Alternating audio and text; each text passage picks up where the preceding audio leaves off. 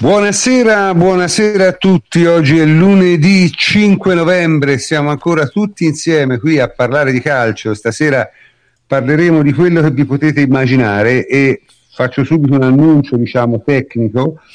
Abbiamo anche degli interventi sul calcio, un intervento sul calcio femminile che non sentiremo in diretta, ma sarà come sempre alla fine del file audio che potrete scaricare con i soliti mezzi, insomma.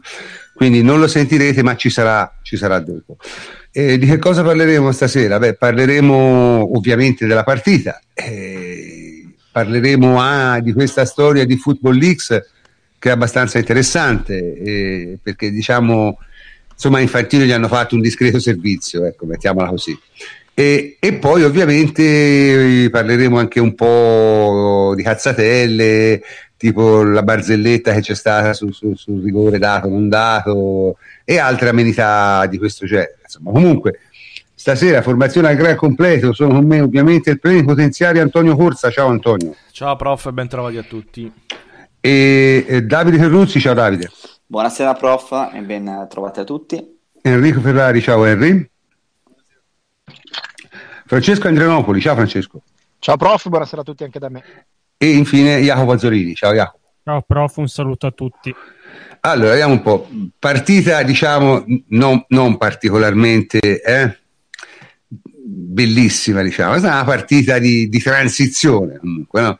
Una tappa di spostamento verso partite più importanti, come sono quasi tutte le partite in casa contro le piccole per la Juventus. Capisco che i nostri tifosi a volte vorrebbero qualcosa di più spumeggiante, però non si può, cioè, nel senso, qualche volta sì, qualche volta no. Insomma, che gara è stata, Davide?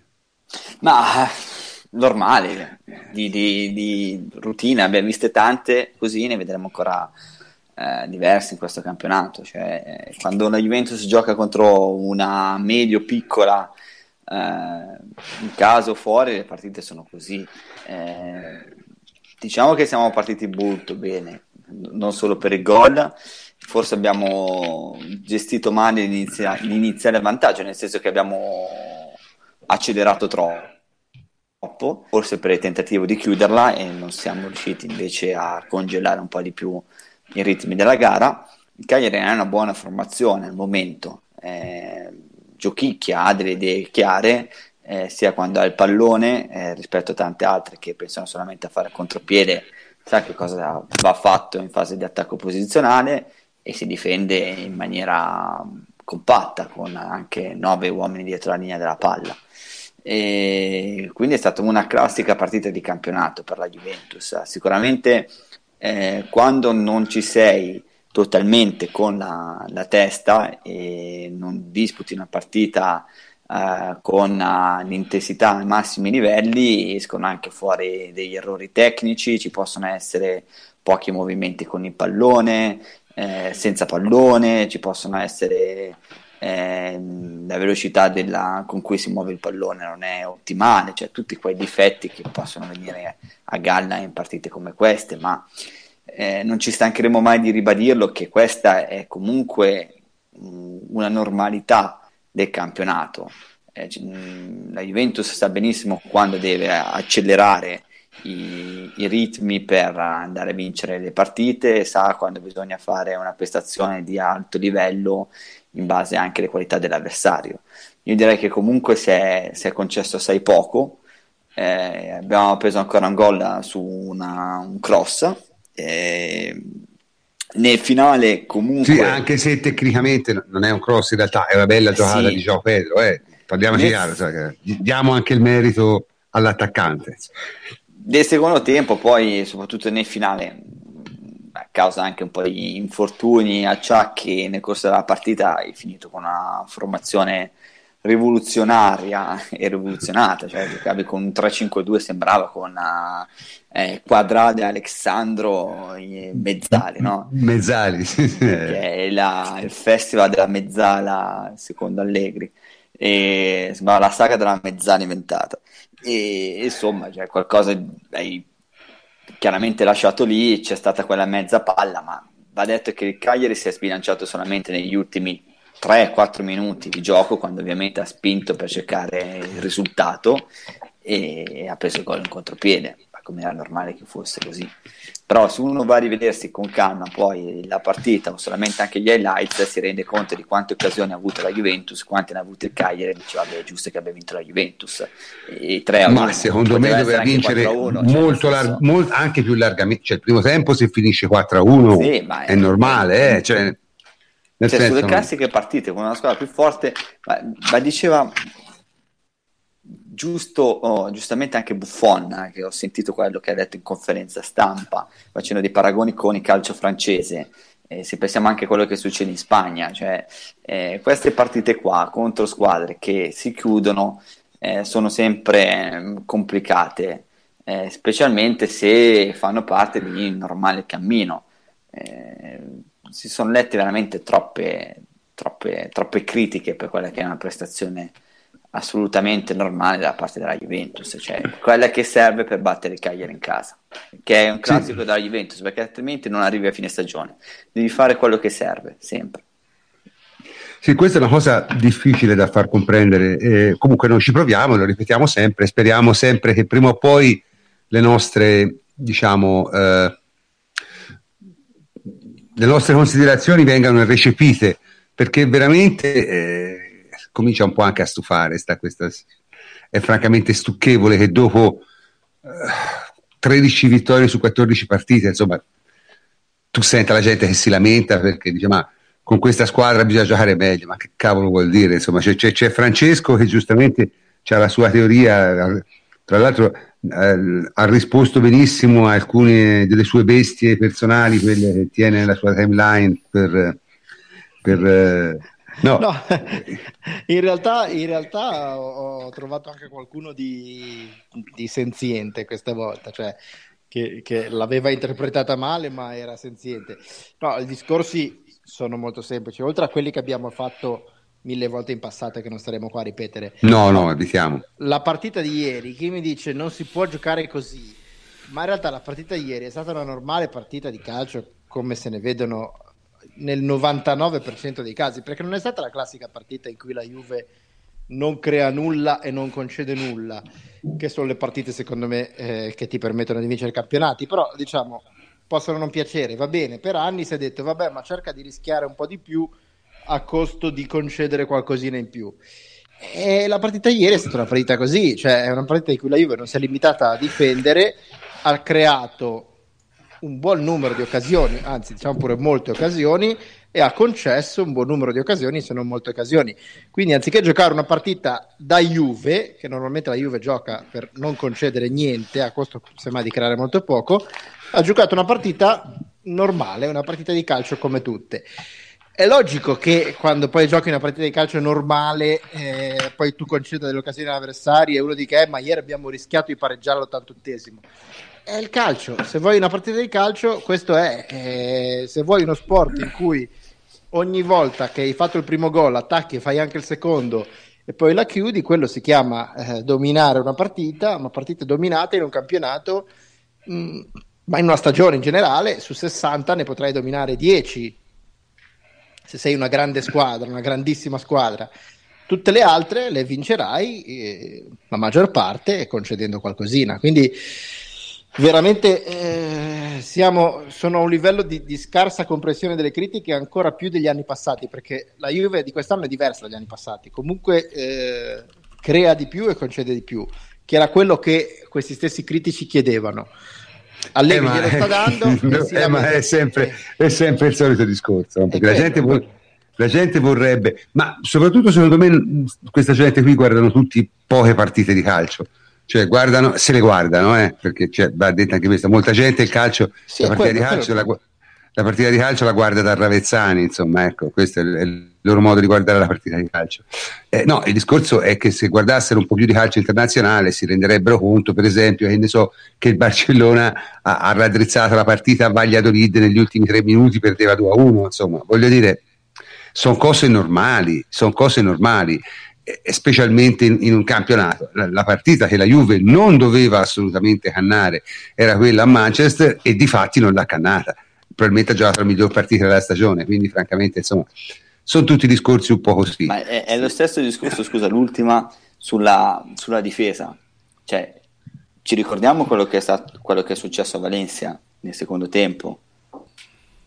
Sì, sì. E anche 0 gol in Champions League, ok, c'è ragione Allegri, si è proiettata, eccetera, eccetera, andiamo a subire 28-30 gol, ok, è vero, però va anche detto che un po' di cali di tensione anche moderati te li permetti durante la stagione e li consenti quasi, perché sai che sono fisiologici e che ti quasi servono per avere poi dopo i picchi di prestazione, perché se vai sempre a 100 poi dopo arriva il punto in cui non riesci più ad andare e non sai neanche gestire le partite.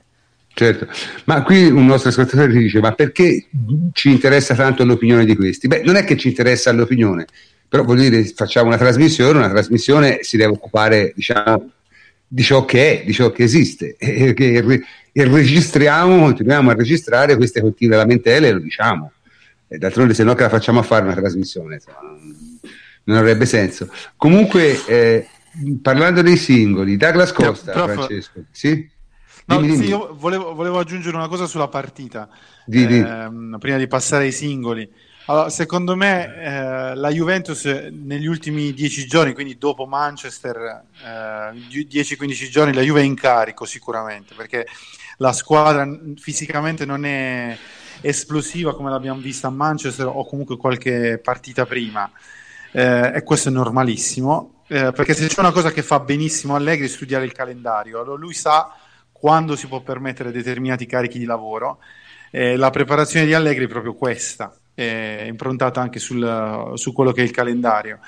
La squadra, cosa manca alla squadra? La squadra manca un po' di lucidità, secondo me, un po' di lucidità negli ultimi metri, quindi che è collegata anche ai carichi, quindi probabilmente.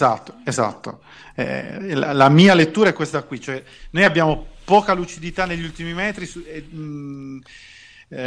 troppo spesso, quindi nelle ultime partite, ovviamente, quindi questo può sembrare che la squadra non giochi queste grandi partite, però secondo me è un rischio calcolatissimo.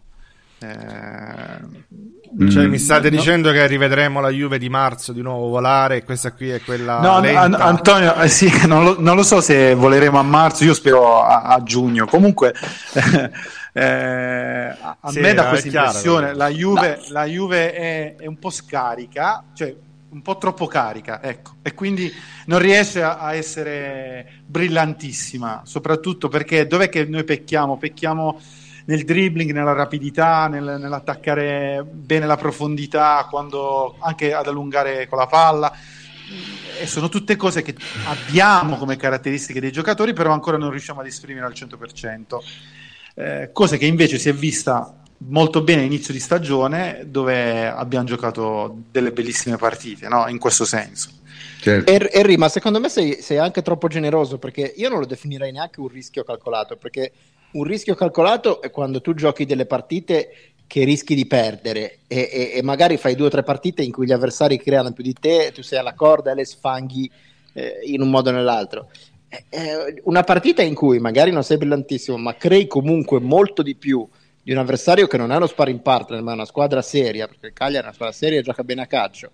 Quello secondo me non è neanche un rischio, è una dinamica normale di squadra, sì, che sì, ovviamente assolutamente non può affrontare tutte le partite come le finali, ma rischio per me è un'altra cosa che fare 7-8 azioni pericolose contro le 2-3 di una squadra buona e vincere. No, sono d'accordo, Fletch, il mio rischio io mi riferisco alla preparazione atletica, cioè nel senso che lui, io credo che abbia caricato dopo Manchester, ha fatto un po' di carico e quindi, diciamo, tra virgolette, sa che deve giocare col Cagliari, la partita credo con l'Empoli poi abbiamo giocato, e magari carichi un po' di più, tutto qua poi, ma poi in scusa, questo senso mi hai fatto venire in mente anche un'altra cosa che mi hanno scritto in molti, anche persone serie e sensate, dicono ma partita come ieri, troppi patemi. Ma signori, se la partita di ieri ti dà troppi patemi, ti fa venire palpitazioni, allora il calcio non fa per te, c'è il dressage, esatto, sì, cioè, perché, il curling. Cioè, se rischiare essere 2-1 col Cagliari, avere tante occasioni e poi rischiare una mezza occasione sporca del Cagliari all'88esimo, al 31 ottobre, al 1 novembre, ti fanno le palpitazioni, allora guarda l'altro sport. Cioè, se uno guarda il calcio per vedere una partita in cui segni il primo gol al primo minuto e il secondo gol al secondo minuto e per il resto leggi il giornale o guardi Twitter, beh, quello non è calcio, però è un'altra cosa. Sì. Li porto con me al forum a vedere le partite dell'Olimpia, tanto si decide tutto. Vabbè, ma nel basket è più normale. Se uno vuole vedere delle partite con meno patemi di quella di ieri col Cagliari, ci sono gli amichevoli precampionato in cui giochi con la Bardonecchiese e vinci 12-1. Ma quella di ieri è una normale partita di calcio senza patemi, è una partita in cui hai delle occasioni tu e hanno delle occasioni gli altri, non sono patemi è la finale di Champions, patemi è quando giochi col Tottenham in trasferta, devi vincere in trasferta, non le partite di ieri. Cioè, mettiamo anche le cose in prospettiva, per favore. Sì, sono d'accordo. Senti, parlando un po' dei singoli, Douglas Costa, Fleccio, che poi si è rifatto male, tra l'altro, quindi non è che... affaticamento. Douglas Costa lo dobbiamo aspettare semplicemente, poi in realtà ieri comunque il suo l'ha fatto, perché la palla di Cristiano Ronaldo per il palo è sua, alcune giocate pregevoli le ha fatte. Secondo me ha due problemi essenzialmente: il primo, che avendo saltato un mese pieno nel momento in cui la squadra, nel momento cruciale diciamo, in cui la squadra stava iniziando a carburare, è molto indietro rispetto agli altri dal punto di vista della, diciamo così, del mentale oltre che fisico, perché chiaramente non ha ritmo partita e si vede spesso che fa degli scatti che magari lo scatto bruciante c'è, ma non ha la coordinazione col pallone, non si rende conto di dove finisce il campo, eccetera eccetera. E poi secondo me ha un problema strettamente tattico, che dipende dal fatto che l'anno scorso la Juve era una squadra molto statica e lui era sostanzialmente l'unico che dava gli strappi, quindi per lui era più facile giocare, perché la palla gli arrivava sempre da fermo e a lui veniva chiesto semplicemente di strappare e di portarsi via 1 o 2 uomini e poi metterla al centro per qualcuno che era più o meno sempre nella stessa posizione. La Juve di quest'anno, che vuole giocare un calcio molto più manovrato, molto più con scambi di posizione, giocando più nello spazio e non sul piede, gli chiede un adattamento tattico diverso che lui in questo momento ancora non sta comprendendo appieno. Però diciamo, posso aggiungere calma, una cosa, ci arriverà. Francesco, posso aggiungere una cosa?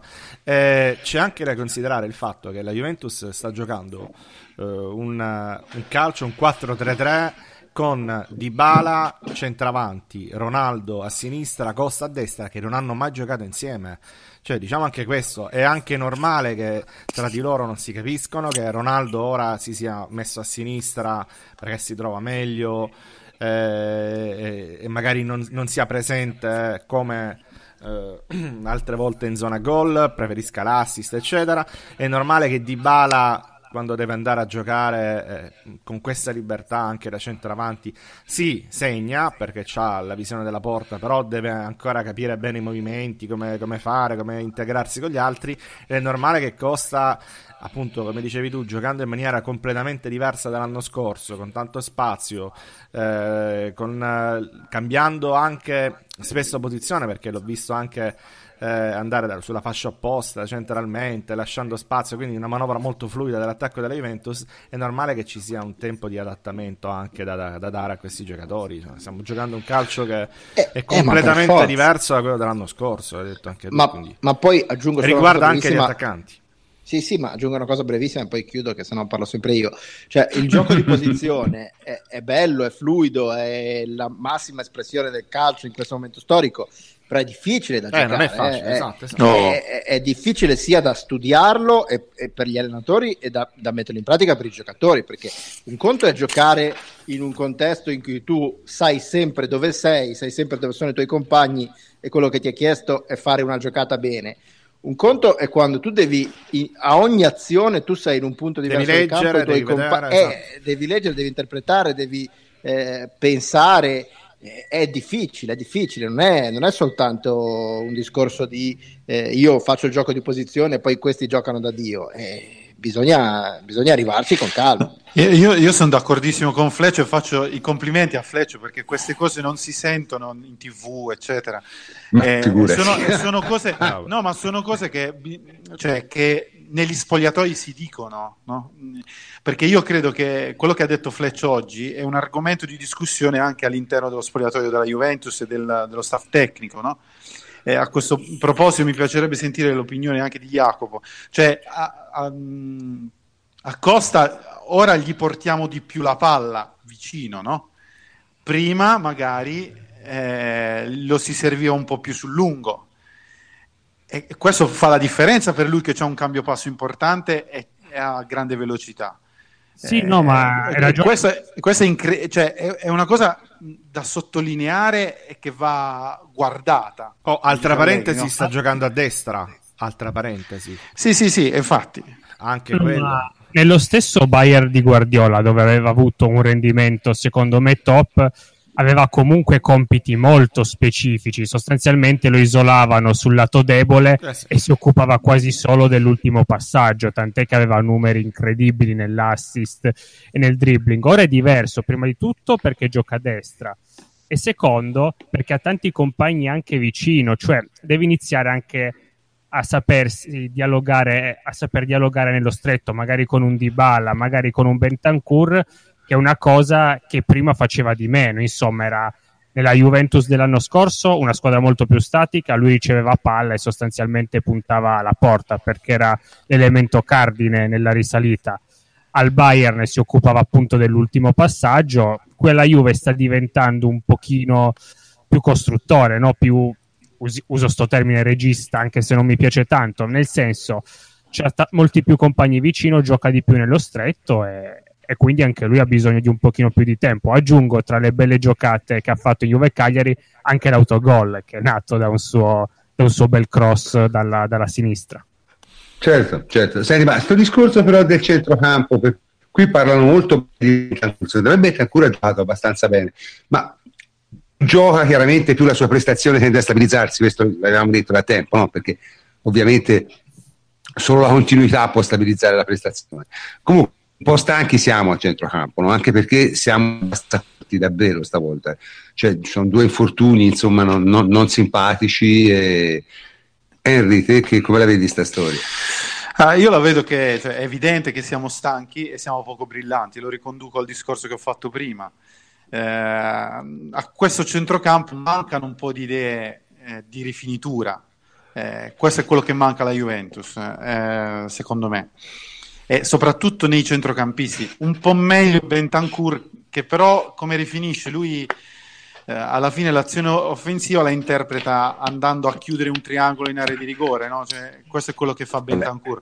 Ha messo anche una bella palla sulla testa una volta sola, però è troppo poco. Io quello che ho lamentato è stato il fatto che il Cagliari saliva molto anche con la difesa, perché il Cagliari gioca bene, bisogna dare atto, è una squadra organizzata, è una squadra fisicamente molto preparata ed è una squadra che ci ha dato fastidio, soprattutto secondo me da questo punto di vista.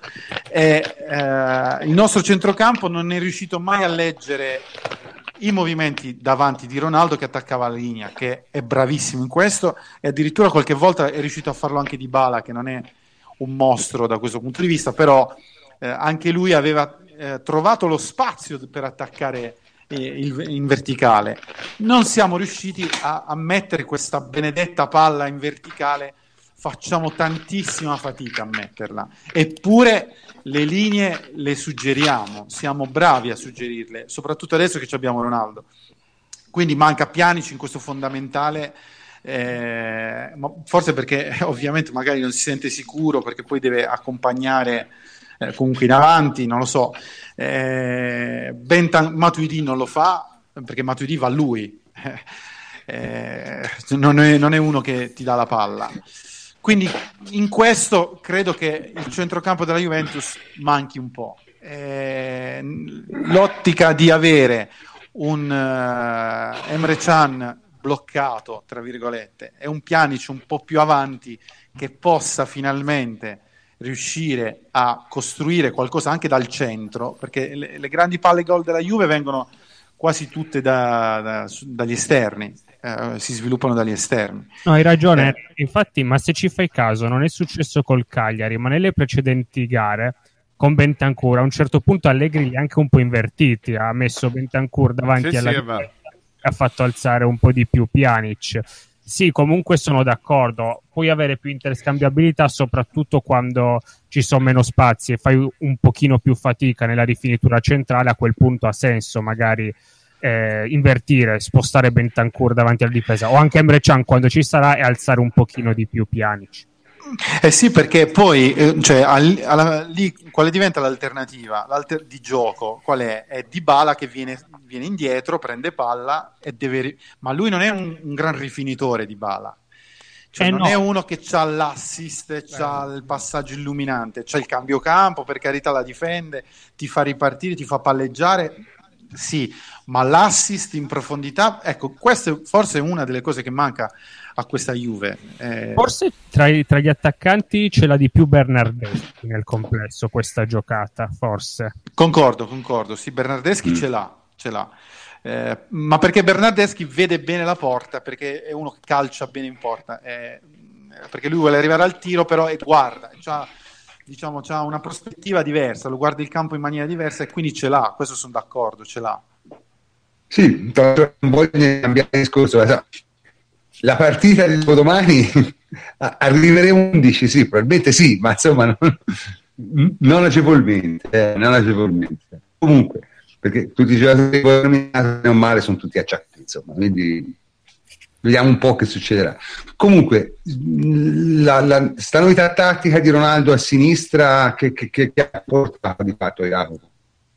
Sì, allora, in parte Ronaldo è stato bravissimo dopo 2-3 anni di una squadra che giocava quasi solo per lui, ossia Real Madrid. Si è calato subito a meraviglia nel nuovo contesto. Io penso che i suoi movimenti a sinistra abbiano due ragioni. Prima di tutto a lui vengono naturali, no? Rispetto a che andare a destra, insomma, una cosa abbastanza naturale. E secondo, un po' per come è strutturato questo 4-3-3 della Juve, lo si è visto anche ad Empoli, dove le due sottopunte, Dybala e Bernardeschi, Douglas Costa nel caso del Cagliari, giocano abbastanza strette su di loro sul centrodestra, e di conseguenza a sinistra l'ampiezza la dà quasi solo il terzino. Contro l'Empoli era toccato a Sandro, contro il Cagliari è stato De Sciglio, quindi con meno uomini su quel lato spesso è anche lui che si allarga e si defila proprio per supportare il compagno, ma l'aveva fatto benissimo anche a Valencia, per dire. E quindi diciamo che a seconda della situazione del gioco fa o la punta, e sta facendo anche un pochino quei movimenti un po' vintage che mi ricordano a tratti quelli che faceva ai tempi del Manchester United. È un esempio in Juventus-Napoli l'assist che ha fatto per Mandzukic, quel cross dalla sinistra che uscito dal Cristiano Ronaldo del 2008 più che da quello del Real Madrid. Aggiungo una cosa un po' off topic con Ronaldo, ma neanche troppo in realtà. A volte lo si è criticato, soprattutto lo scorso anno, perché aveva fatto gare un po' sottotono, però Alex Sandro quando manca si sente. Sì, sicuramente è un giocatore che ha determinati di scatola a profondità, insomma, voglio dire. Questo prof, è l'anno dei fratelli gemelli, ci mandano all'inizio della stagione, ci hanno mandato un po' il fratello di Ronaldo, quello che non segnava neanche sotto porta. Douglas Costa l'anno scorso ci hanno mandato quello buono, quest'anno zoppica. Alex Sandro l'anno scorso quello così, quest'anno è un mostro di nuovo. Insomma, fino alla fine riusciremo a trovarli tutti quelli buoni. No, ma questo deve far capire anche la difficoltà poi di assemblare una squadra, no? Perché non ti puoi basare neanche sulle certezze che ha accumulato, no, nella stagione appena terminata, perché poi quella successiva magari proprio i tuoi punti fermi ti vengono meno, ti nascono nuovi fenomeni, nuovi, quindi è anche difficile per questo fare azzeccare un mercato, azzeccare una squadra. Dunque, mi dicono mi si sente male adesso, ma voi non mi sentite? Vi sentite bene? Guarda, ora sì, appena hai parlato ora sì, quindi... Vabbè, c'è speranza. Comunque, sì. C'è speranza. Comunque, vabbè, in ogni caso, una cosa di cui credo che dobbiamo parlare, perché la partita, diciamo, ne abbiamo parlato abbastanza, i temi tattici che ha offerto, insomma, li abbiamo sviscerati tutti. Ci sono state queste dichiarazioni di Benatia. Noi non siamo molto abituati a sentire queste dichiarazioni della Juventus. Benatia è stato estremamente, diciamo, chissà che cosa, però insomma è evidente che no, Antonio? Sì, allora guarda prof, io non ho sentito intanto mi dicono che si continua a sentire male, quindi vedi se riesci a sistemare, però su Benatia io non ho sentito le dichiarazioni. Allora, su Benatia non ho sentito le dichiarazioni, però leggo da in giro che praticamente si sarebbe lamentato nella post partita del suo minutaggio e avrebbe anche accennato ad un, poi ne parliamo a gennaio, quindi con semi minaccia di chiedere una cessione. Io volevo fare un discorso un pochettino più generale, anzi volevo riprendere un discorso che ne avevamo fatto già in passato riguardo la difficoltà poi di trovare, reperire sul mercato e anche quindi coltivare, tenere eccetera dei giocatori che siano adatti a ricoprire il ruolo di riserva. Allora, quando parliamo di difensori centrali, ragazzi, nella Juventus parliamo di riserve, perché Chiellini e Bonucci ovviamente sono due titolari inamovibili. Credo che con loro farebbe panchina pure Sergio Ramos, ora sto esagerando, però probabilmente è così. Quindi quando andiamo a fare anche noi a fantasticare di giocatori, andiamo a criticare Rugani, che certamente non è il giocatore, il difensore dal rendimento più alto d'Europa, però è un ragazzo che sta zitto, che lavora, che quando viene messo in panchina per 6-7 partite di fila sta zitto, non dice nulla, che deve rientrare, magari giocare una partita dopo un mese e mezzo entra con tutte le difficoltà del caso, non dice nulla. Cioè, trovare questi giocatori qui che sono disposti anche ad aspettare, a stare al proprio posto eccetera, non è facile. Una volta che lo trovi te lo devi tenere. Benatia è un giocatore che probabilmente di intenzioni di fare il Rugani non ne ha per niente, perché probabilmente già in estate aveva delle offerte importanti, perché è un giocatore che ha giocato ad alti livelli in squadre famose d'Europa, nella Roma, nel Bayern Monaco, quindi è un giocatore che non ci sta più di tanto a fare la riserva. Questo per dire, ma non è facile assemblare una squadra, soprattutto in quel reparto, perché poi è facile dire sì, prendi il giovane dell'Ajax, sì, però viene e ti fa come Rugani una partita ogni 6, ogni 7, ogni 8. Boh. Non lo so, ve lo chiedo a voi, cioè, la difficoltà oggettiva è proprio questa, quando tu devi comporre una squadra devi far giocare tutti e purtroppo in difesa non giocano, perché c'hai quei due lì. Prof, sei tornato? Sì, sono tornato, spero mi si sente ancora male, prof. Ancora male, non c'è nulla che possa fare. Vediamo se passa. Rispondendo alla tua domanda, Antonio, cioè, Benatia ha il carattere un po' particolare, ce l'ha. Io temo veramente che sia un altro che ragioni. Sì, ma io non ne faccio una questione di carattere distinto in questo caso, perché anche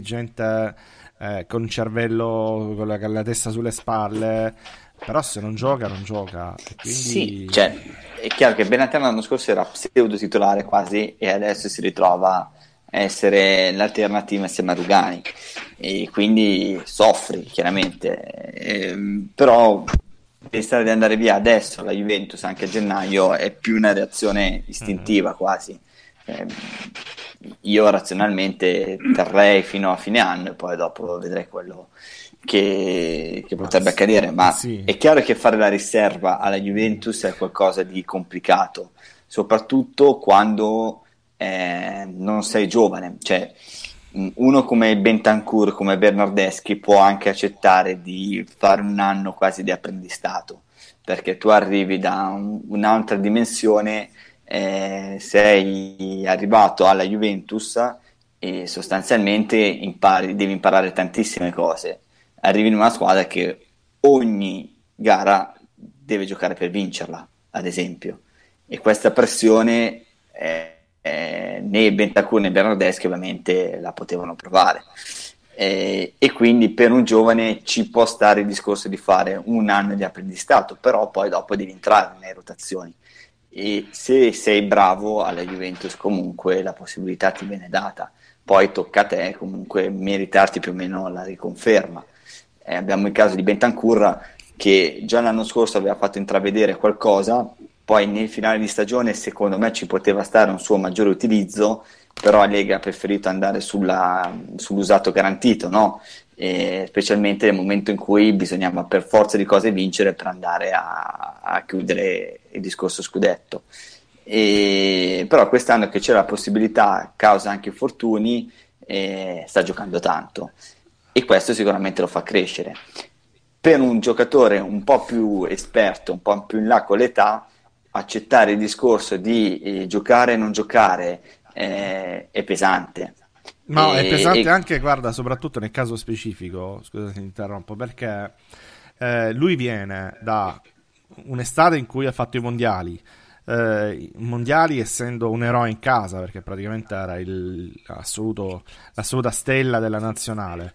Non è andata benissimo a livello di squadra, però probabilmente lui si aspettava di monetizzare la stagione passata che ha fatto ritornare la Juventus e la visibilità che ha avuto al mondiale con un contrattone, il classico contratto di fine carriera, no? Quello che prendi i 3-4 anni. L'abbiamo detto. Diciamolo che è quello. Fine, Lì è saltato probabilmente, ora sta un po' a rosicare perché si fosse preso il suo bel contrattone di fine anno. Allora, mi stavo chiedendo quando è che lo diciamo. Ma è normale, cioè nel senso... Cioè, però anche queste sono delle dinamiche tra virgolette calcistiche, quindi... ed è comprensibile la risposta della Juventus, cioè magari Alex Sandro l'anno scorso ha anche giocato così perché non arrivava il rinnovo, perché funziona così nel mondo del calcio, nel mondo...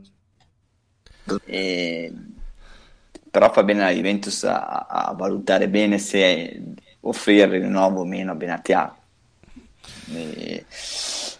e quindi ci sta che abbia questo mal di pancia, diciamo, che sia esploso, anche se con grandissimo garbo e con grandissima correttezza, perché ha espresso il suo parere, il suo punto di vista con grande rispetto, appunto. Però obiettivamente trovare di riserva per la Juventus è complicato. No, volevo sembrare seri ancora tra noi. Ci sono, solo che mi sentite ancora male? Ora no. Va e viene. Comunque, vabbè, tanto dobbiamo far parlare ora Fleccio, quindi gli chiedo di prepararsi. Sì, quindi diciamo che adesso possiamo cambiare argomento. Niente, prof, proseguo io. Vai così. No, vabbè, su Football Leaks semplicemente... È uscita quella che sarà definita giornalisticamente Football Leaks 2, cioè la seconda parte del materiale. Sono 70 milioni di documenti addirittura che sono stati raccolti in diversi terabyte di dati, materiale che sono stati dati pubblicati poi da un hacker, girati ad una agenzia di giornalisti europei, fra cui c'è anche per l'Italia Repubblica, che se li sta studiando nel dettaglio, i più bravi, quelli che stanno facendo parlare più di sé sono quelli di Spiegel, no? Quelli tedeschi, e in particolare sono usciti scusa Antonio, che sono anche i primi che ci hanno messo le mani sopra, quindi sono più avanti rispetto agli altri. Sono molto più avanti, ma poi lavorano veramente. Ora, al di là del, secondo me si può contestare il contenuto, cioè si può contestare quei documenti lì, si può dire semplicemente sono fuffa, sono frutto di hacker, non sono prove, eccetera eccetera, però a livello giornalistico ci sanno lavorare, secondo me. Ci hanno messo diversi giornalisti, fanno proprio un giornalismo vero e proprio di inchiesta, cioè lavorano su pezzi più di uno. Comunque stanno cominciando a pubblicare i primi articoli di tutto questo polverone, che poi probabilmente proseguirà per altre settimane, forse mesi, riguardano Infantino. Quindi volevo chiedere proprio a Francesco cosa c'è su Infantino, perché pare che sia uscita una bella valanga di melma su di lui. Sì, beh, allora intanto diciamo che quando nella chiamiamola presentazione di quello che doveva essere questo secondo scandalo WikiLeaks, o meglio seconda parte dello scandalo, perché come hai detto tu sono decine di milioni di documenti che verranno, di cui piano piano ne hanno scalfita soltanto la superficie di questa incredibile mole di documenti compromettenti per l'uno o per l'altro motivo. Quando sono uscite le prime anticipazioni di questa tornata, sembrava che l'oggetto, si sapeva che l'oggetto sarebbe stato Infantino, cioè hanno raccolto una serie di questioni che più o meno gravitavano attorno a Infantino, ma si pensava che fosse più legato ai suoi rapporti col fair play finanziario. Invece in realtà la parte sul fair play finanziario è stata quella meno interessante, perché diciamo non ha detto sostanzialmente niente di nuovo rispetto a quello che si sapeva, nel senso che Manchester United e PSG fossero le due squadre più inguaiate dal punto di vista del fair play finanziario lo si sapeva, che ne siano uscite minacciando la UEFA di azioni legali lo si sapeva, e che l'UEFA alla fine della fiera, piuttosto che rischiare una battaglia legale a pieno ritmo, abbia preferito chinare il capo e trovare un accordo conciliativo con PSG e Manchester City, mentre con altre squadre ci è andato giù pesante. Anche questo si sapeva. Quello che non si sapeva era il tono di certe discussioni, perché un conto è vedere le cose da lontano, un conto è vedere il tenore letterale di comunicazioni abbastanza forti, come per esempio uno degli emiri che scrive a Infantino nel momento in cui Infantino gli propone una multa da 20 milioni di euro e dei 30 milioni di euro, e l'emiro risponde: io piuttosto che pagare 30 milioni di euro e così ammettere di avere torto, preferisco pagare 30 milioni di euro ai 50 migliori avvocati del mondo e fare causa all'UEFA e alla FIFA per 10 anni in tutti i tribunali del mondo. Per far capire un po' anche con chi si ha a che fare. Oppure un'altra mail abbastanza, cioè che non ha nessun significato legale, ma ha un significato di colore abbastanza forte, è quando muore uno dei membri della CFCB, cioè dell'organismo indipendente che giudica su queste questioni, uno degli avvocati del PSG scrive a un altro avvocato del PSG dicendo uno di meno, quindi cose abbastanza orribili dal punto di vista umano. Però lì di tecnico, di interessante dal punto di vista tecnico, di nuovo rispetto a quello che era successo non c'è assolutamente nulla.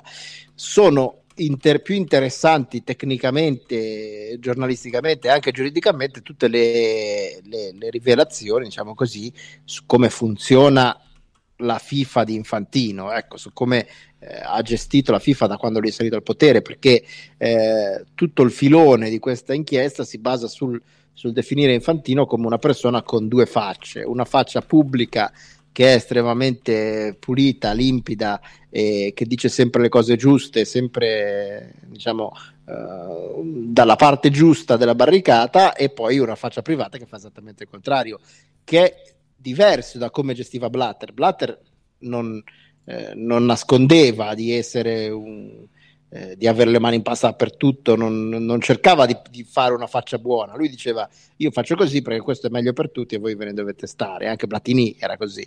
Infantino invece cerca di porsi in un modo più umano, ma poi fa le stesse cose di Blatter o anche peggio. Per esempio, una delle rivelazioni più significative è stata quella del fatto che ha sostituito diciamo, l'organo inquirente, il procuratore più influente della FIFA e il giudice più influente della FIFA, che erano quelli che avevano indagato Blatter e Platini, quelli che avevano anche dato Infantino, che stavano iniziando a indagare anche su Infantino, con la scusa di dire: sono uno svizzero e un tedesco e i giudici della FIFA sono sempre stati svizzeri o tedeschi, bisogna cambiare, dare più...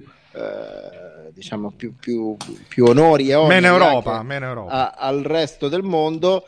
Ha nominato una sudamericana, definita super amica, appunto, che di fatto non fa nient'altro che confermare quello che fanno i suoi sottoposti alla FIFA, quindi sotto Infantino, e quindi ha levato due figure di garanzie per mettere una figura assolutamente prona al suo volere. Poi c'è il problema dei finanziamenti, che è un problema endemico della FIFA, cioè i soldi che dalla FIFA vanno alle federazioni, che sono sostanzialmente da un lato il sistema con cui quelle federazioni si alimentano, soprattutto le federazioni piccole, ma diventa di fatto un voto di scambio, perché le federazioni che ricevono questi flussi di denaro non ovviamente sono legate a doppio filo al presidente della FIFA, lo supporteranno sempre. E questo sistema doveva cambiare, erano stati implementati i programmi per cui non si sarebbero più dovuti dare questi soldi, versamenti a fondo perduto, e invece pare che vengano fatti tanto quanto, semplicemente se si chiamano rimborsi spese, vengono dati però in anticipo sì, prima ancora che tu sostenga queste spese, a cifre ovviamente abnormi, e alla fine il meccanismo si è ripetuto. E non c'è neanche un grande controllo, dici tu, perché... esatto, perché i controlli sono stati eliminati. Poi c'è tutto il problema dei suoi rapporti con i sauditi, perché nelle settimane passate si è parlato molto, e Ceferin ha fatto una enorme polemica con Infantino su questo, su questi nuovi tornei che dovrebbero essere creati dalla FIFA direttamente, tornei per club, tornei per nazionali, con centinaia di partite, montepremi fantasmagorici, si parla di 3 miliardi all'anno di montepremi per le squadre coinvolte, e però già, diciamo, da quello che si sapeva esternamente, e la polemica che era venuta fuori, perché Ceferin, presidente della UEFA, ha detto: sì, c'è stata proposta questa grande idea rivoluzionaria con questo montepremi fantasmagorico, questa cascata di soldi per tutti, più partite per tutti, tutto molto bello, però non ci è stato detto chi è che ce li metterebbe questi soldi, e quando lo abbiamo chiesto la FIFA ci ha risposto: è riservato, è confidenziale. E Ceferin giustamente diceva: non è questo il modo per gestire un'organizzazione. Ecco, in Football Leaks è venuto fuori che chi ci mette i soldi dietro sono i sauditi, perché era la finanziaria del governo saudita quella che ha mandato questa proposta a Infantino.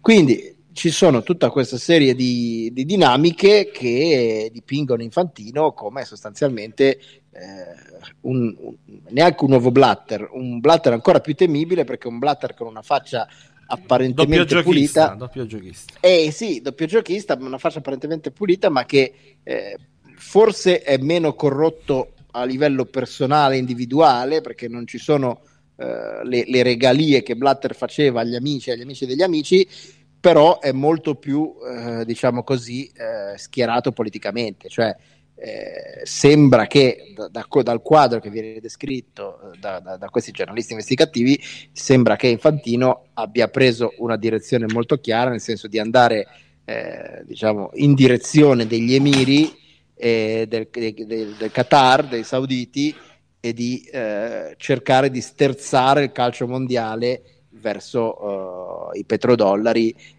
per generare più entrate per tutti, essenzialmente per lui, e quindi di fatto rendere inamovibile il suo potere, perché se arrivano già la FIFA fattura miliardi e miliardi sì. Cioè migliaia di miliardi di dollari all'anno. Se questa cifra aumenta esponenzialmente, aumentano i flussi che la FIFA può gestire e poi reindirizzare verso le realtà amiche, verso le singole federazioni. A quel punto, se ci sono più soldi per tutti, il tuo potere diventa sostanzialmente inattaccabile. Dunque, io intanto sarei tornato, mi sentite? Ora sì, ti sentiamo. Non è poco. Ma comunque il servizio qui è stato fatto a Infantino, no? Perché il resto, francamente... È presto, prof, è presto. Cioè, non possiamo neanche dire che il resto non ci sia nulla, è veramente presto, perché la mole di dati è enorme. Su Infantino sono andati decisi, ci hanno lavorato bene, hanno trovato un bel po' di cose. Sul resto dobbiamo aspettare, vediamo. Comunque la cosa strana, se vogliamo, è che sono prima uscite delle, come diceva prima Francesco, delle anticipazioni su un progetto che non meglio identificato, probabilmente già superato, di Superlega alternativa alla Champions League, che faceva presupporre un ECA, cioè comunque dei club in rottura con l'UEFA che lavoravano sotto banco per minacciare, eccetera eccetera. Ora invece l'immagine pubblica, ribadita più volte da Andrea Agnelli, che è dell'ECA è presidente, è quella invece di un'ECA schierata a braccetto con l'UEFA ed entrambi in forte dissapore con la FIFA. Quindi la cosa curiosa di tutto questo è che poi alla fine, vedi, devi saper sempre trovare le letture giuste, perché il primo giorno sembrava dovesse essere un'ECA contro l'UEFA, ora pare invece che ci sia un'alleanza contro Infantino per far fuori la FIFA da parte anche di Ceferin. Quindi queste letture dobbiamo lasciarle, ci vuole tempo, dobbiamo capire quello che uscirà fuori, però insomma. Aggiungo che si era creata subito la narrativa della Superlega contro la UEFA, paradossalmente al termine di 2 settimane in cui Agnelli invece aveva mostrato unità di intenti, no? Con Ceferin sia in assemblea assolutamente smentito a più riprese, ma non potrebbe fare altrimenti, anche perché poi io mi sono andato a riascoltare la risposta specifica che diede Andrea Agnelli all'assemblea degli azionisti. Lui ha detto, beh, con l'UEFA non si tratta per la Superlega, se la vuoi fare la devi fare al di fuori dell'UEFA, no? Quindi è chiaro che lui in questo momento non può dire nulla di tutto, anche ci fosse veramente un progetto segreto, eccetera, non potrebbe mai e poi mai ammetterlo. Però le carte che sono uscite finora, sì, dice bene il prof, riguardano sostanzialmente Infantino, insomma, una bella... Sì, no, anche perché, voglio dire, nessuno può impedire ai club di riunirsi per parlare di quello che vogliono. Cioè, No, nessuno può impedirlo, però a livello politico magari salterebbero diversi accordi, no? Diversa la parola data verrebbe meno, insomma sarebbe una situazione, cioè, il punto è che Infantino lo stanno accusando di cose, diciamo, non dico penali, ma insomma al limite, se non altro di una gestione disinvolta del potere, molto disinvolta. Sì, quello su Infantino è un attacco frontale, il resto è semplicemente un progetto che c'era, che pare, ripeto, addirittura superato con l'ultima riforma della Champions League, di Superlega, che è un argomento che andrà avanti comunque in eterno, perché tanto se ne parlerà, se ne continuerà a parlare per sempre, per forza. Però al momento sembra che non ci sia nulla di vero, cioè, o meglio, non ci sia nulla di attivo o provato, quindi non ci dobbiamo aspettare a breve nulla da quel punto di vista. Bene, direi che questo, c'è ancora qualcosa da dire su Football Leaks? Direi di no, abbiamo detto praticamente tutto. Per ora c'è questo, prof, per ora c'è questo, poi vedremo. Quindi, vabbè, continueremo a parlarne.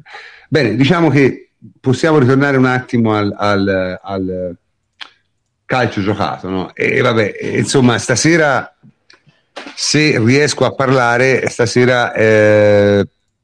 ci diamo un po' al cazzeggio prolungato, perché effettivamente non è che c'è molto da dire, ma un po' di argomenti di cazzeggio ce l'hanno dati, direi, senza problemi, a cominciare da quello che è successo sul rigore dato o non dato alla Juventus durante la partita col Cagliari, che secondo me è una cosa abbastanza grave, ma non perché non è stato dato il rigore, giusto Antonio? è la barzelletta proprio, no? Ma anche il fatto di non aver dato il rigore secondo me è abbastanza grave. Guarda, non lo so, io ho rivisto oggi stesso delle immagini che mi ha procurato Superfly, anche Davide, di una inquadratura frontale che pare sia stata trasmessa, ora ce lo spiega meglio Davide, che pare sia stata trasmessa soltanto dalla regia internazionale e non da DAZN. Ad ogni modo, l'interpretazione da dare a quel gesto secondo me è univoca, cioè quello era un fallo di mano, punto.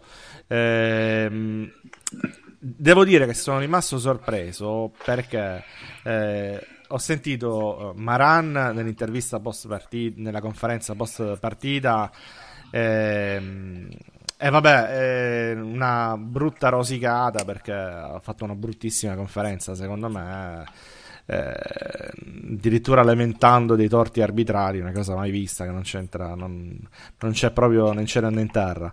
Però lì la archivi come una rosicata, una conferenza uscita male, via. Poi la mattina dopo i sei sul giornale all'arbitro, e lì cominci a domandarti ma come, che cazzo hanno visto? Poi alcuni movioristi che ti cominciano a dire che non era fallo di mano, forse c'era un centimetro di spalla che l'aveva toccata così, fino al gran finale di Caressa con il club. Caressa veramente pessimo, quello sul VAR forse è l'argomento meno grave, la puttanata meno grave che ha detto. E ti cominci a chiedere come mai... Perché ne ha dette altre? Ne ha dette tante altre, proprio sull'uso del VAR, che dovrebbe essere uno strumento per il pubblico, non per gli arbitri. Lasciamo perdere, che ci vorrebbe una puntata solo su Caressa.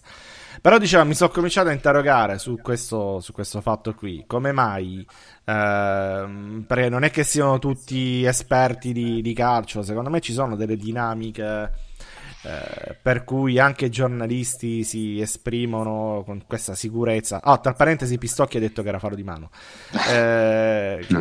e praticamente sono venuto a sapere poi che una spiegazione probabilmente c'è, la spiegazione più razionale che mi sono data, ora stiamo uscendo dal cazzeggio, però è che abbiano telefonato questi giornalisti eccetera a Rizzoli, cosa che succede immagino di frequente dopo la partita, per chiedere delle spiegazioni, e pare che Rizzoli abbia difeso la scelta dell'arbitro di Mariani, cioè abbia difeso il fatto della non assegnazione del calcio di rigore, lasciando intendere che era dubbio, cosa del genere. Ora, Mariani è un arbitro che seguirà Massa, che è stato appena nominato internazionale, credo che entro un mese e mezzo diventerà internazionale anche lui. Ci sta, secondo me, una difesa d'ufficio da parte di Rizzoli, da parte dei vertici arbitrali.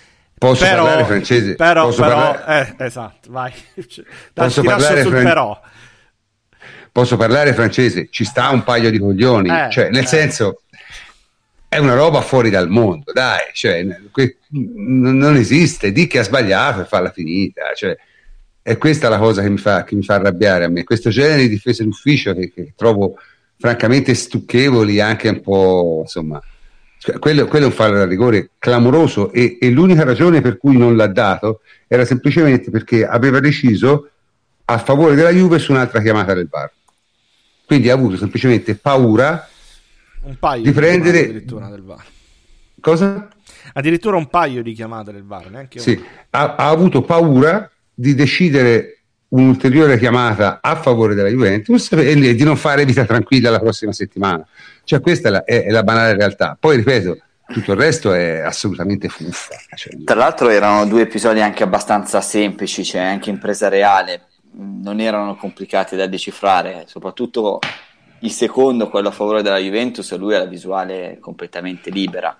Sono facili discorsi... anche come dinamica, hai ragione. Là sì, semplicemente devi vedere se la tocca con le mani o no, cioè col braccio o no, non c'è nulla da interpretare, ecco, Poi dopo, per carità, è giustissimo che quando ci sono questi episodi, anche se sei certo di aver valutato correttamente, viene richiamato, vai a rivedere.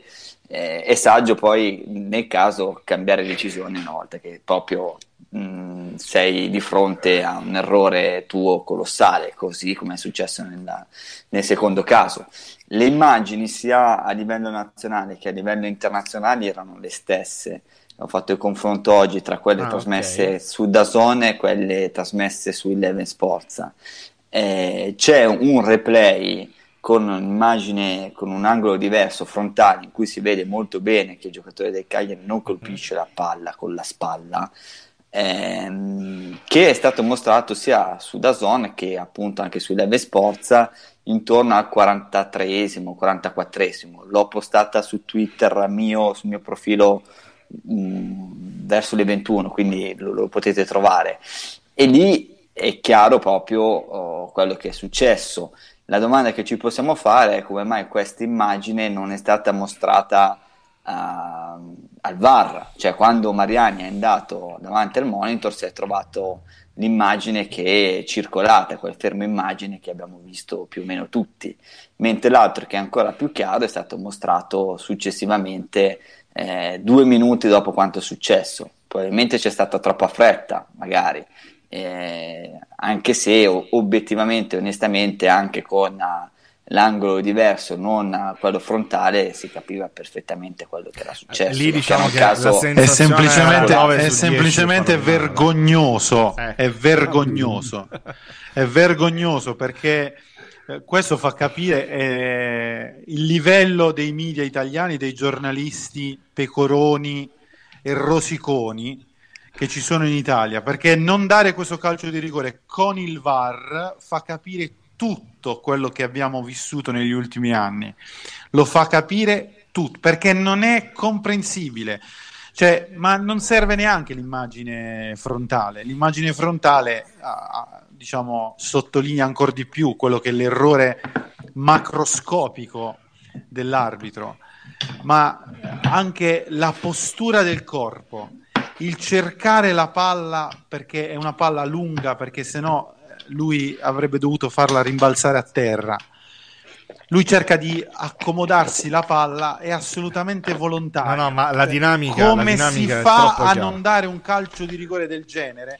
Vuol dire che, cioè, non si può dare nessun calcio di rigore, vuol dire che è tutto opinabile, è una schifezza. No, ma vuol dire Fleccio, scusami, in questo caso non c'è nulla di opinabile, però cioè, diciamolo chiaramente, perché il fallo di mano prevede un'interpretazione arbitrale per alcune circostanze, deve valutare alcune. Qui non c'è, ripeto, nulla da valutare, è semplicemente da vedere se la tocca col braccio o con la spalla, con un po' e un po', stop, perché poi la dinamica è assolutamente da chiarissima, cioè non c'è possibilità di interpretarla diversamente. Quello è, se lo tocca col braccio, calcio di rigore, punto.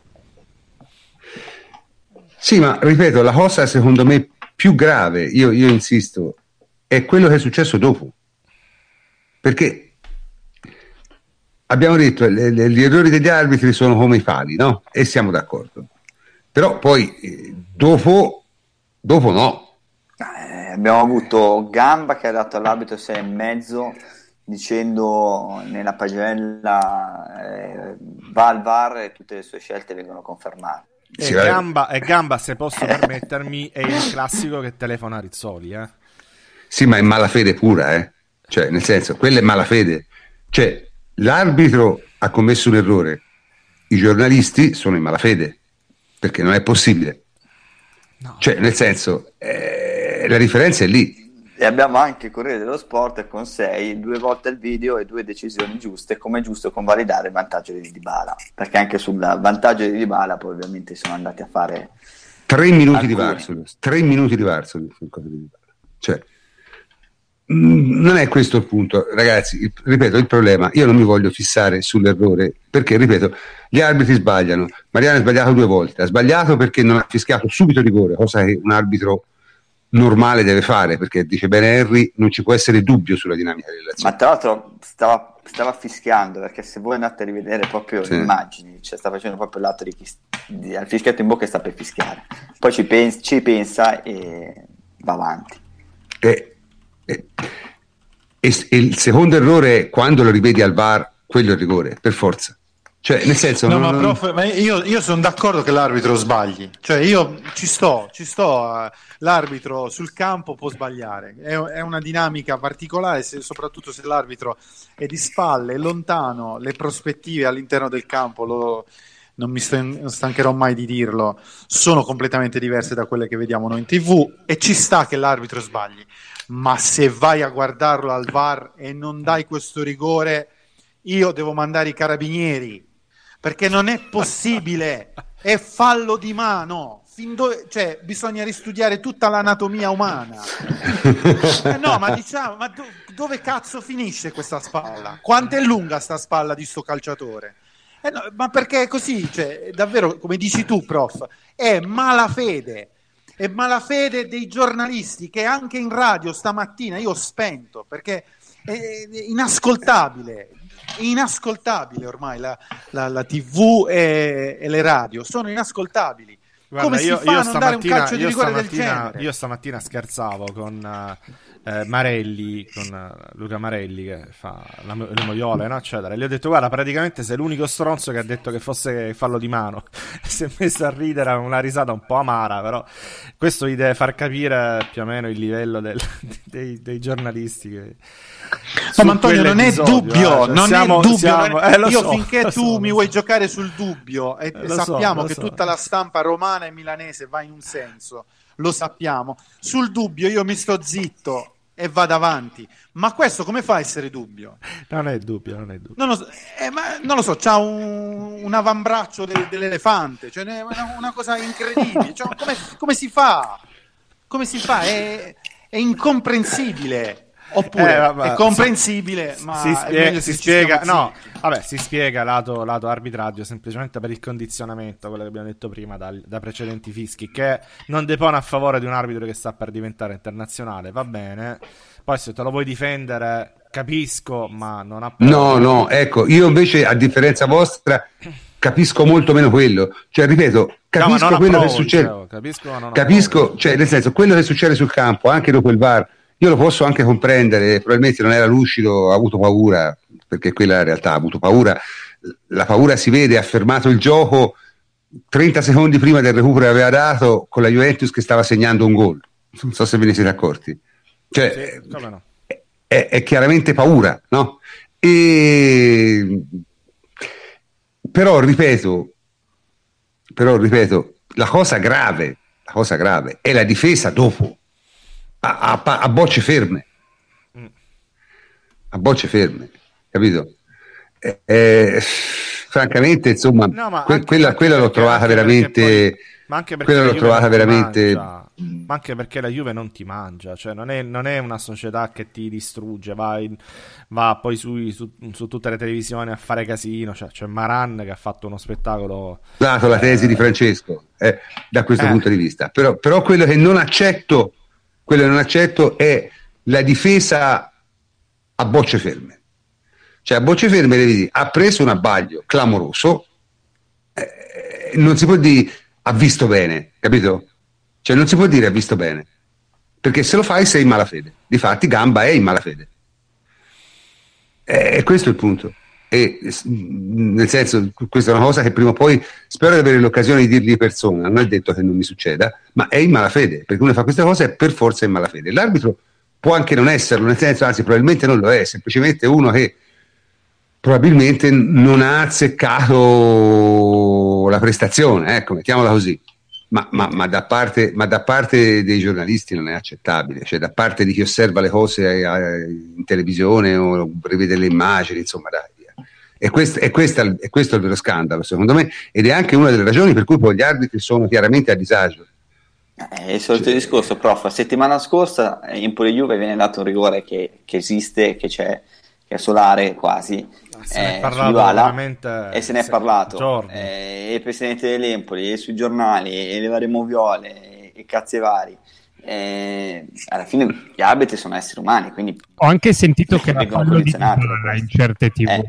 Cioè, capisci? Nel senso, sì, di Pisello ha fatto il fallo di Dybala. Sì. Posso aprire una parentesi? Io sono rimasto, cioè, io non sento mai le conferenze post partita perché sono di una noia, di una pallosità incredibile, però mi sto rigredendo, cioè devo cominciare a sentire le interviste a Kiss Kiss Radio, tutte queste cose qui, perché escono delle perle fantastiche. Io ho sentito il presidente dell'Empoli dopo la partita con la Juventus, ma ha fatto uno show fantastico, cioè voleva 2 rigori, un'espulsione, ma andare a dire delle puttanate in radio che veramente ti fa rabbrividire, cioè questo è il livello poi anche degli addetti ai lavori, dei sì, presidenti della Serie A. Sostanzialmente poi senti Maran, e sembra che è stato un furto con scasso da parte della Juventus, cioè questo vuole un rigore, quello di Ronaldo che non c'è, la gestione del vantaggio, i cartellini, cioè c'è di tutto che ci ha messo. Non lo so, poi alla fine uno dice ma che cazzo stanno a dire, cioè che partita che mi sono visto io, cioè un altro mondo, cioè una cosa veramente mi ha impressionato, eppure io so preparato, cioè gli anticorpi, però sentirli dal vivo, sentire le registrazioni, gli audio di questi qui che dicono ste puttanate, li fa capire veramente che ormai in Italia la puoi sparare veramente, puoi dire che cazzo vuoi, Antonio, tanto. Questo è l'episodio più incredibile degli ultimi 7 anni, cioè questo senza dubbio, cioè questo ci dice tutto. Questo, se uno vuole capire che cosa è stato l'arbitraggio nei confronti della Juventus per gli ultimi 7 anni, basta guardare questo episodio e da qui si capisce tutto, la distanza della faccia dalla palla, cioè non lo so come si fa a dire che l'ha presa con la spalla, cioè è incredibile, è più vicino al gomito che alla faccia. Tra l'altro settimana scorsa Corsi era riuscito a dire che in tribuna i tifosi della Juventus non avevano esultato, e poi dopo Maran, cioè, mi sembra che il pari sia arrivato dopo il presunto fallo di mani di Benatia, no? Per dire, cioè, veramente vivono in un mondo assurdo. Un livello veramente basso, devo dire, cioè, non lo so, veramente basso. Ma la gente di solito seria, ma veramente svaccano, ma che cazzo... Un po' di dignità non c'è più, ma non c'è neanche dignità da chi ha il microfono in mano e non gli risponde, cioè perché non però è lo solamente sai che io compito del giornalista riportare la dichiarazione, cioè ma tu intanto devi dire ma che cazzo stai a dire. No ma tu hai ragione, però io del giornalista c'ho una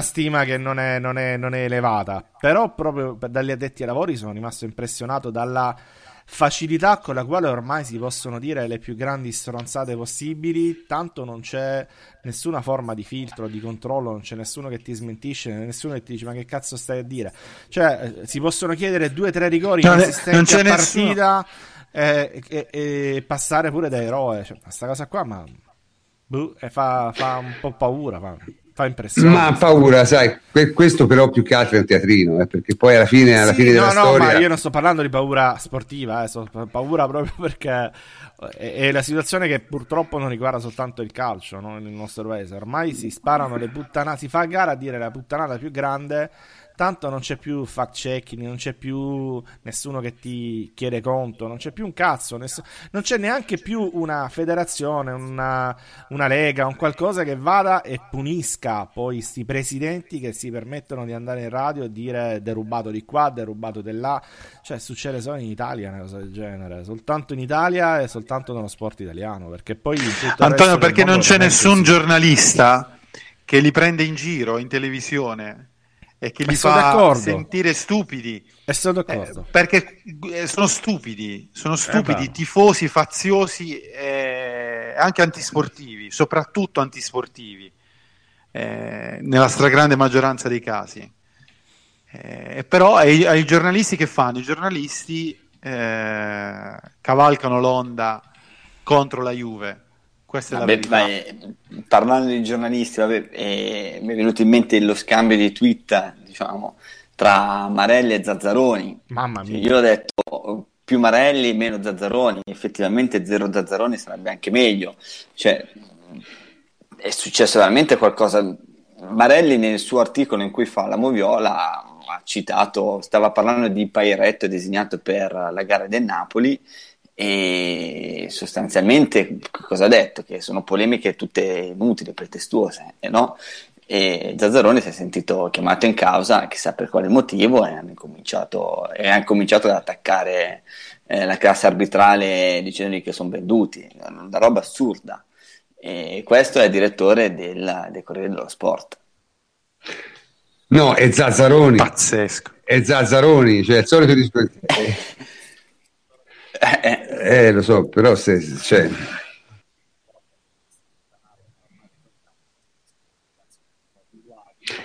e questo lo sai, lo sai che si può vedere tutto diciamo in prospettiva, no? Nel senso, perché questo è un discorso che abbiamo fatto anche tra noi, no? C'è una certa caduta di interesse per il campionato, no? Cioè esiste, perché oggettivamente l'anno scorso per esempio, no? C'era tutta una serie di tematiche che anche te hai enucleato. Se non mi sentite ditemelo, scusate, avvisateci sempre sulla qualità dell'audio, perché allora diciamo che aspetta prof, che dicono che non sentono. Fateci un check veloce pure voi. Ecco, si sente solo il prof e altri non si sentono. Adesso ok, perfetto. No, adesso ora ok, dai, ora no, vabbè, qui è... Siamo al delirio. Sì, ma qui tenete anche presente che okay, non è che se sentite due, non è, io, cioè, non siamo da Biscardi, cioè non è che se sentite due soli gli altri non ci sono. Vuol dire semplicemente che stanno zitti, insomma. Questo è il punto. Comunque, che è meglio se stanno zitti. Sì.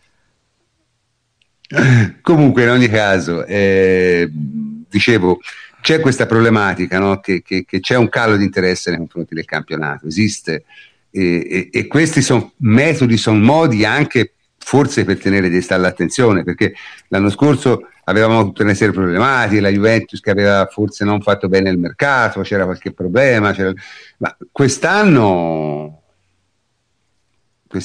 veramente che cosa puoi dire? Che cosa puoi dire? Cioè hai vinto 13 partite su 14, se vinci mercoledì sei qualificato come primo nel tuo girone di CL con 2 giornate di anticipo, credo cosa mai successa.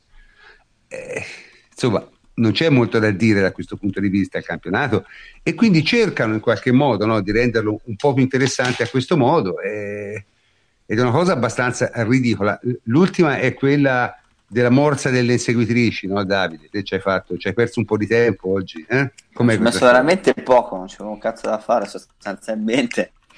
No, mi hanno riportato questo, penso che sia uscito sul giornale, no? Un articolo di Juventus che mai il suo dominio così in bilico, no? Ok, uno va a vedere. Scusa Davide, che non ti hai sentito. Un articolo pubblicato dal giornale, giusto? Dicevi? L'articolo del giornale, credo. Mm-hmm. Sì, in cui si diceva appunto la Juve che è nella morsa delle inseguitrici. Carta igienica, penso, sì. No, dopo 7 anni e mezzo di dominio. Uno va a vedere la classifica nei precedenti campionati. Cioè veramente la Juventus non ha mai avuto, dopo 11 giornate... vantaggio così netto sulle rivali, e si è trovata anche in altre situazioni non al primo posto, cioè, oltre al classico campionato 2015-2016 dove eravamo addirittura decimi, no, a 9 punti dalla Fiorentina e dall'Inter che erano prime, cioè, per rendersi conto poi dopo anche di quello che è stato fatto. Nel 2013-2014 avevamo 3 punti dalla Roma che era prima.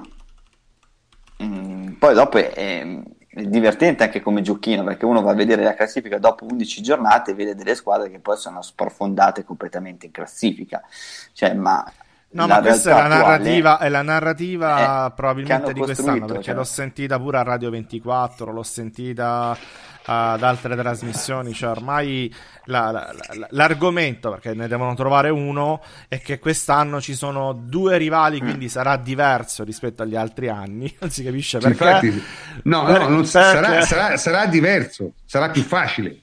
Sì, se vuoi sì, perché si mangeranno punti a vicenda, quello sì. Però voglio dire, la narrativa che hanno trovato per rendere interessante il campionato è seguitelo quest'anno, perché ci sono due anti-Juve. Quindi la prima volta che la Juventus affronta due anti-Juve. Vabbè. Sì, che poi se vogliamo l'Inter di questa stagione è stata spesso l'anti-Juve, il problema è esserlo a febbraio. Cioè sì. Per dire, se uno va a vedere il Milan era quasi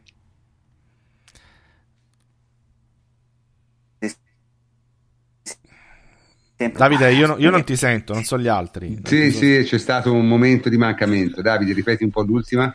No, se uno va a vedere il Milan a questo punto della stagione spesso era tra le prime tre, tra le prime quattro, poi dopo sappiamo che non è andato quasi mai in Champions, quindi è una classifica in questo momento da prendere molto con le pinze per quanto riguarda alcune squadre. Cioè, ma io mi ricordo nel 2016-2017 come il Milan fosse lo squadrone, c'era tutto il mito dei giovani, no? Grande squadra costruita sui giovani che ha grandissimo futuro, uh-huh. Ed erano a 5 punti dalla prima che eravamo noi. Ma secondo me su una cosa hanno ragione, cioè nel senso, quest'anno secondo me l'Inter e il Napoli, cioè, c'è lotta per il secondo posto, nel senso tra Inter e Napoli ci sarà una buona lotta per il secondo posto, in questo senso è vero.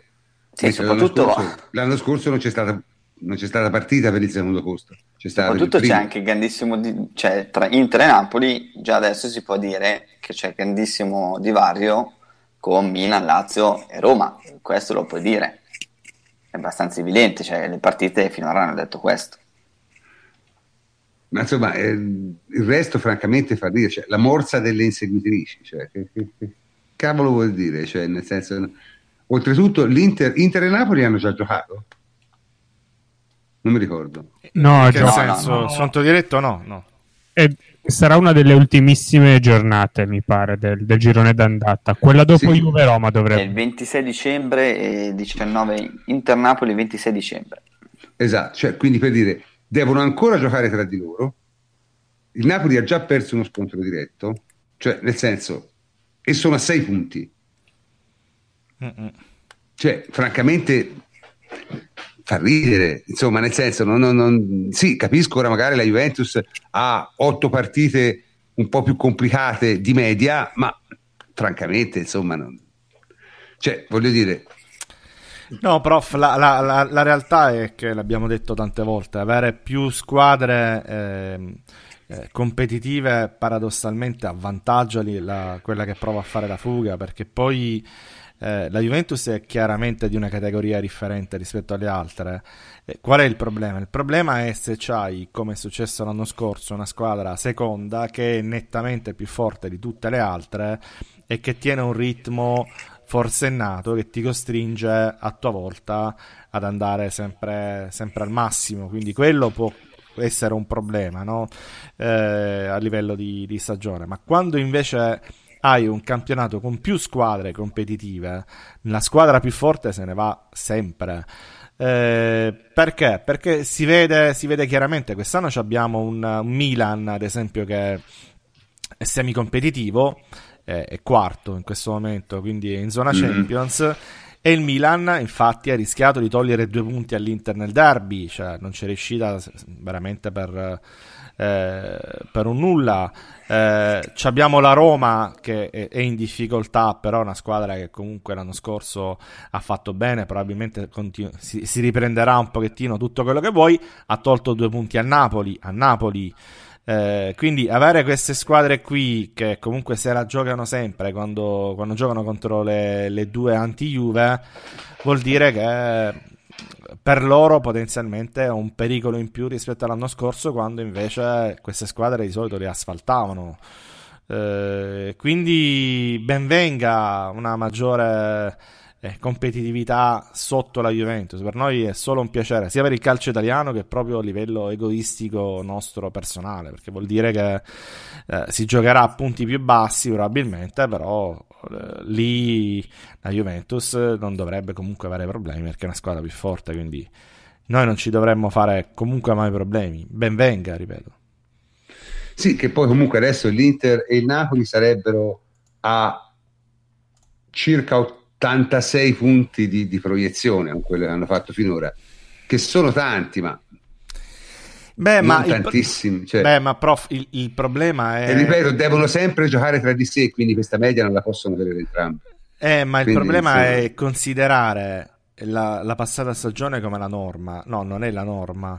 Non è la norma neanche l'avvio che ha avuto la Juventus quest'anno, perché è un record. 10 vittorie e un pareggio nelle prime 11 partite, è un record assoluto della Serie A. Va detto però che la Juventus quest'anno ha avuto un calendario che glielo consentiva. Anzi, addirittura avrebbe potuto fare addirittura 11/11. Avrebbe dovuto fare 11/11. Sì, però ne ha approfittato la Juve.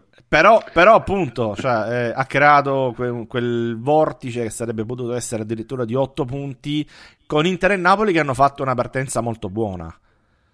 E quindi se la Juventus si avvantaggia così e vola immediatamente, tra l'altro chiudendo la pratica o quasi in Champions League, quindi... No, quello è importante, perché quello ora, vabbè, tanto ormai siamo alla fine della trasmissione.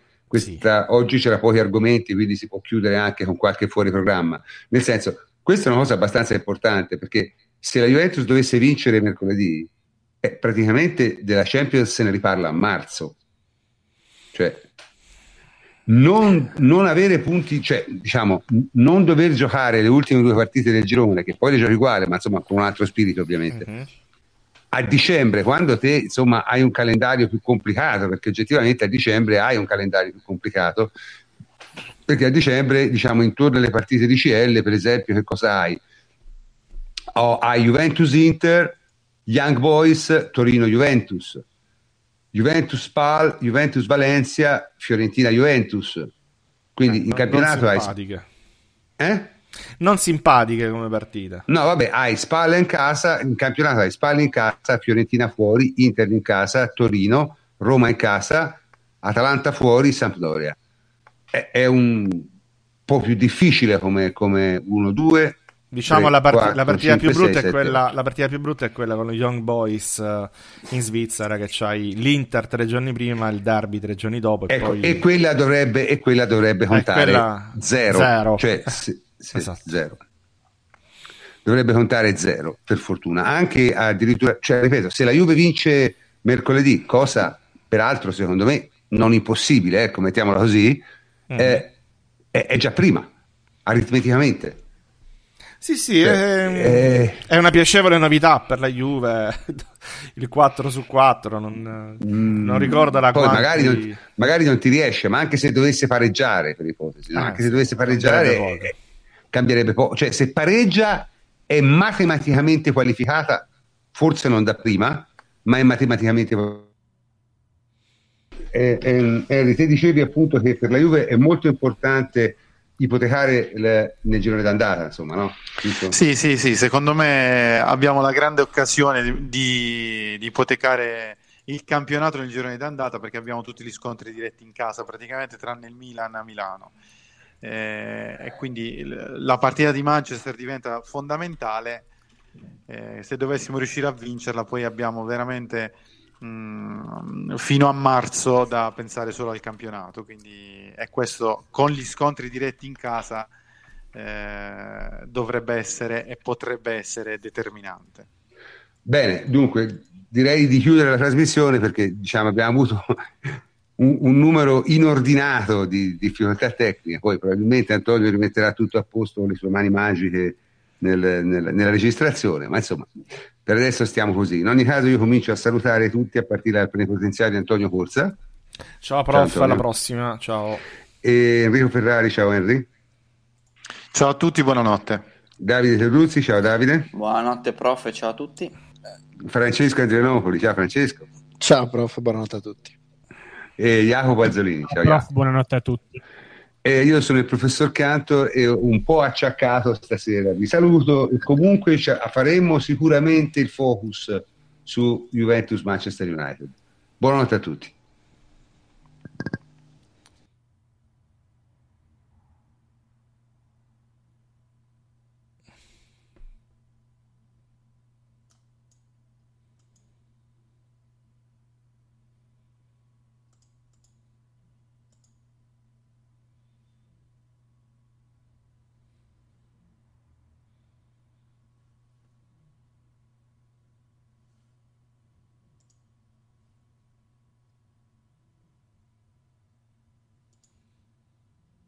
Questa settimana la Juventus femminile ha giocato ben 2 partite.